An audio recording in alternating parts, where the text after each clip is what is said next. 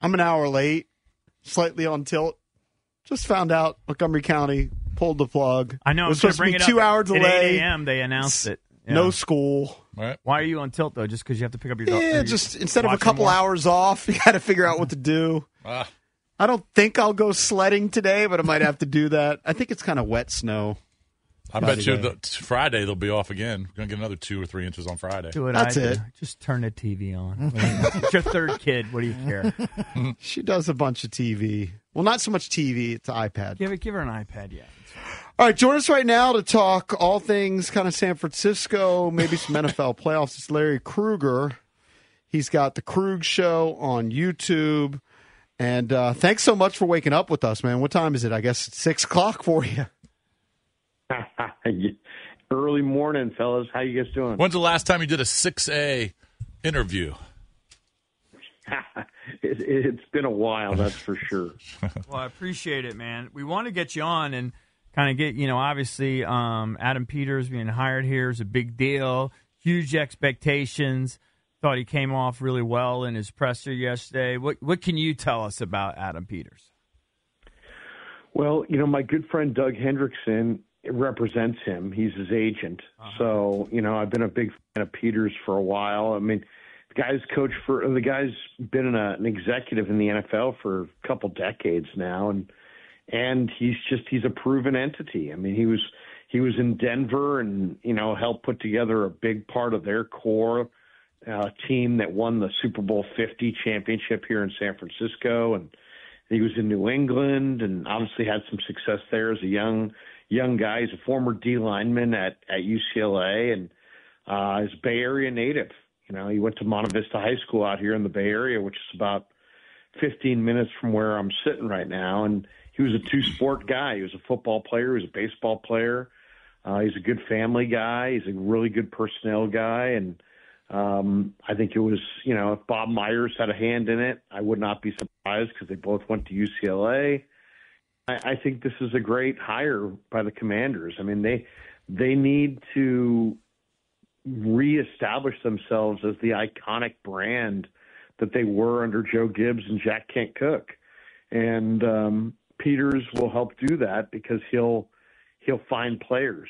And you know, there's no secret in the NFL. You got to find players in the draft, and you got to develop your roster. And and I think it will lead to a lot of success, which will lead to uh, them making good picks in in the draft after the draft. He's really good on day three. He's really good after the draft, and eventually they're going to get players. They're going to win, and they're probably going to move out of FedEx Field, and the value of that franchise is is you know going to skyrocket. So I, to me, this is a very very good hire by Washington. Larry, how how much influence does Peters ha- or did Peters have um, with John Lynch on the drafts? Because the drafts have been very good. Now, obviously, the Trey Lance thing blew up in their face and cost them some number ones. But you know, in, in 2020, um, you know, Aiyuk and Kinlaw in the first round. 19, you got Bosa and Debo. And then down the down the draft board, you got Greenlaw, who's a stud in the fifth round. Fred Warner the year before. I'm just wondering how how much influence he actually had over some of uh, the of the uh, draft picks in the last three or four years. You know, unless you're sitting inside that war room, it's really hard to say who was responsible for what. But John Lynch had no experience as a personnel man, um, and I think he deferred to Peters quite a bit. There was the talk here in San Francisco was that Adam Peters really pounded the table on the Ambry Thomas pick, and I know the Thomas has you know kind of taken a circuitous route to to success, but this year he really busted out and has been one of the keys for why the 49ers have been, you know, really good on defense is is uh, Ambry Thomas. So I mean, I think he's had a lot of say to be honest. I think he's had a, a lot of input. I think he's the highest ranking, you know, per, was the highest ranking personnel assistant under under Lynch. And as I said, Lynch didn't have tons of experience, and Lynch was a guy that deferred to to his guys, and Peters was his top guy. So I'm really actually quite surprised that he left.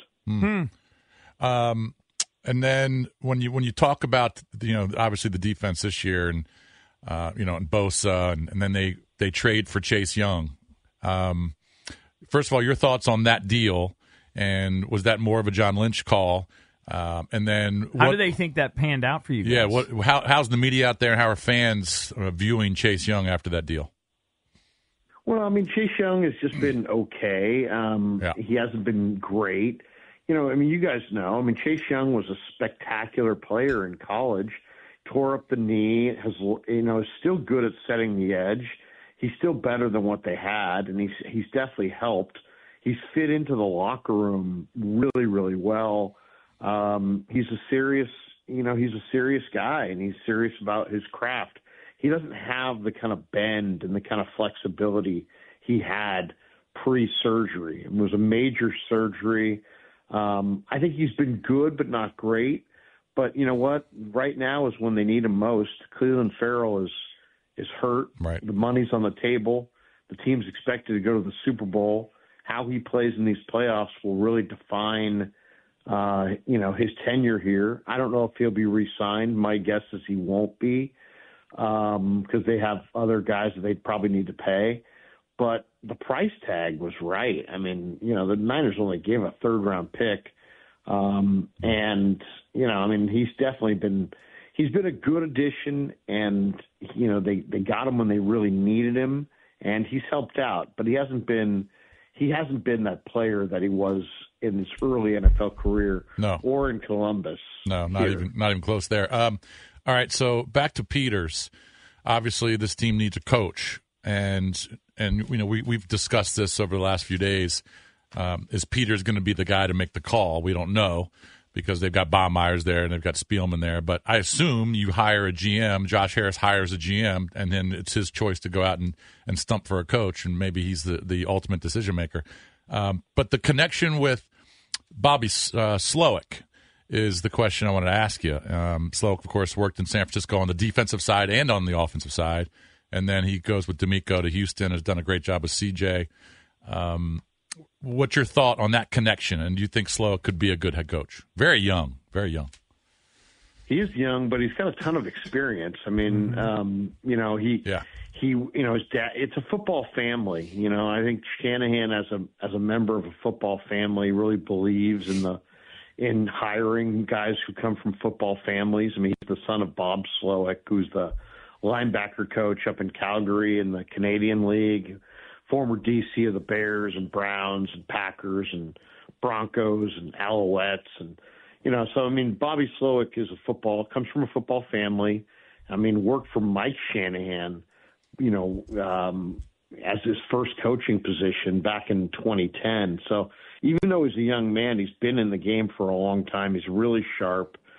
Shan, Mike Shan or uh, Kyle Shanahan, when he brought him to the Niners, you know, he was a quality control coach, which is is kind of the beginning of the road for any coach. Uh, that's starting at the bottom, and then you know he was a wide receiver in um, you know by trade, but the Niners put him as their defensive quality control coach because Shanahan's a believer that you're not really a great def- uh, offensive play caller until you have a real understanding of defense. And so I think that really helps Slowik. And then in 2021, when Mike LaFleur left, um, he took on responsibilities as the offensive passing game specialist. And then he was promoted to offensive passing game coordinator in 2022. He's a real sharp guy, and I think he's had a lot of a lot of hand in C.J. Stroud and that offense coming of age. And man, if you watch the Texans this year, you had to be impressed. Um, and I think it would be a great hire. I mean, he's probably you're probably going to get a pretty good price on him um, because he is young, and you're giving him his first, you know, first head coaching opportunity. And there's going to be some mistakes made along the route because he is a young coach. But I think the trend in recent days is if the better organizations are hiring offensive guys, guys who can be play callers, guys who could be head coach and offensive coordinator if they need if that's the way it needs to go down. And I think Slowik has those capabilities. I think he's smart, he's young, he's um, he's he's done a really nice job almost everywhere he's been. Nothing but great things to say about Bobby. Hmm. Larry, hmm. with Peters and the Commanders holding the number two pick, do you see him standing pat there and picking whoever the Bears don't pick at number one, whether that's Williams or Drake Maye? Or do you see him making that move up so they hold all of the keys to the top pick in the draft? What do you think his Yeah. his move's going to be? I mean, it's the ultimate question. I mean, personally, I mean, everybody. I mean, I saw what Rick Spielman said the other day about uh, Caleb, and everybody has talked about Caleb like Caleb's the second coming. But I'm not as convinced, to be completely honest. I mean, um, you know, he's he's had an incredible career at USC, but you know, Matt Leinart had an incredible career at USC, and there's USC quarterbacks are one of the hardest evaluations to to make. Why? Because you're evaluating the quarterback versus what's going on around the quarterback. And they have so much momentum personnel wise with the way they recruit that it's sometimes very difficult to evaluate SC quarterbacks. Um, I really like Drake Maye. I really like Michael Penix. I really like Bo Nix. Um, I, I think I like those guys a little bit more, to be honest. I mean, when you factor in the draft spot, I think they there's a chance if Peters is in love with Caleb that they'll call the Bears and find out what it takes for the Bears to pass, um, and and maybe stay with Justin Fields. But I'd be very happy with Drake Maye. I mean, I watched Carolina a bunch this year. He's a big quarterback who's got a little bit better mobility than you think. He's got a tremendous arm. Um, you know, I, I like Drake Maye. I, I think Penix is the most intriguing, really. I mean, he's got the you know the Joe Flacco arm. I mean, he's got that unbelievable arm, but then you got to you got to do your due diligence on his body as far as all the surgeries he's had, mm-hmm. and he did play behind an incredible line at University of Washington. So these are all you know. These, this is going to be the ultimate evaluation. This is why you hired hired Peters because you got to get this one right. You know, you pick, you don't pick in the top five very often, and when you do, you got to pick the right guy. And if you don't believe me, you know, go ask uh, Frank Reich and the Carolina Panther people how they're feeling about taking Bryce over CJ. Well, Um, Right, for sure. Well, I want to ask you, just getting back to to um, Caleb because you're over there, and I assume you you have a good file on Caleb. What do you make of the off the field stuff, or just the silly stuff like the the, the paint the nails, fu Irish, or whatever the hell he did? And um, I don't know. There's it's just a there's a there's something there that's a little off putting. I don't know if those things bother me that much, to be completely honest. I mean, I, I really, I just, I'm looking at the player and I'm saying, okay, he's, he, you know, he's, he's a, he's had a lot of success. He did have some emotional reactions to certain things uh, this year.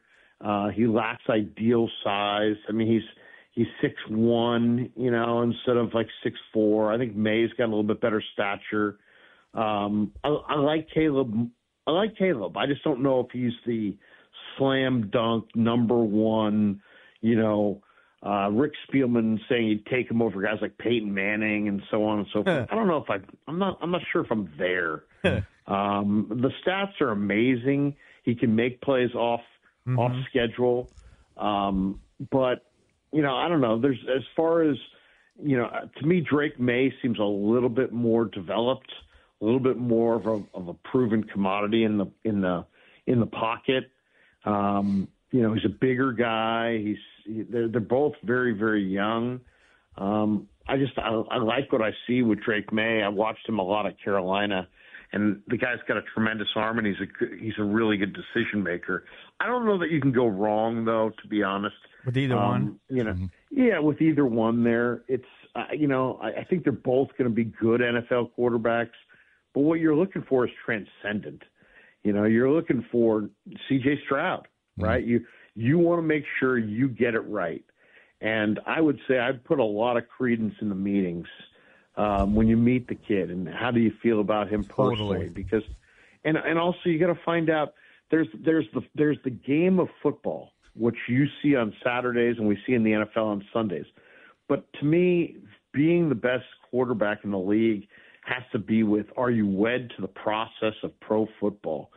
Do you live for the film? Do you are you know everybody's looking at their watch? Are you looking at your watch saying I got to get to the facility, or are you at the facility looking at your watch saying I got to get out of here? Uh, you got to find out what kind of guy he is and what really makes him tick. Does he is he all in on football um, because you you got to be. I mean, you need your quarterback to be almost working coaching hours, and you got to find out what his, what's his dedication to the craft. Talking to Larry Krueger. he's got the Krug Show on YouTube out in San Francisco. Well, you guys landed a quarterback in Brock Purdy. That wasn't the plan, but he has had a phenomenal season. Um, what are your expectations this weekend? Um, hopefully, Purdy actually plays a full game in the playoffs because last year would have been different for you guys had he. Yeah, I mean, my expectation is that they're going to play really, really well and win. But I do think that the offense is going to have to put up points because I think the Niner defense is going to struggle uh, to stop this Green Bay offense. I mean, you know, Purdy's had 21 days off, and you know, so the first quarter of this game on on Saturday night is going to be absolutely vital. They're going to have to establish a rhythm for a young quarterback who I don't really worry about him, but um, just the, the rustiness is always a concern. Mm-hmm. And then you're going to have to slow and stop and interrupt the incredible rhythm that um, Love brings into this thing. I mean, he he's 21 touchdowns and one pick in the last 10 games. Hmm. Um, you know, Green Bay doesn't have one good tight end. They got two good tight ends. They don't have two or three good receivers. They got five good receivers. And you know, uh, Gutekunst, the jet, the program, uh, the um, the personnel man there in Green Bay, has done a spectacular job. I mean, his last two drafts have netted that team about 16 or 17 different players, many of which were starters. So um, I think Green Bay's offense is going to be very, very challenging to stop. I, the Niners do. Um, I do expect a run-heavy game. I mean, Green Bay has given up 200 plus yards on the ground. I think four times this year. I think the difference between the Dallas Cowboys and the 49ers is the Niners can run the ball and stop the run, and Dallas can't do either. Yeah. And uh, I picked Green Bay to beat them last week, um, and I think this is going to be a pretty much of a shootout. But I think Purdy will make good decisions, and I think the 49ers will prevail. And how's McCaffrey's? Uh, what was it? A hamstring that he injured? Well, you know, he's got a bunch of things. Yeah. I mean, he's got the knee, he's got a bunch of things, but you yeah. know, he didn't practice at all last week, which okay. tells us that you know his injuries are not nothing. But right. uh, he's a tough guy, and um, Shanahan said he's you know chomping at the bit. He's been waiting for this his whole career. I expect him to be a major, major player Saturday night. Yeah. Krueger, appreciate the Good time. Stuff. It's Larry Krueger. You can check him out on the Krug Show on YouTube. Thanks, pal. Good info, man. Anytime, fellas. Yep. Thank yeah. you, buddy. Thanks, Larry. That's Larry Krueger. We still got Tony Skinn joining us. He's the head coach at George Mason. He will join us at 9:45 here on the Junkies.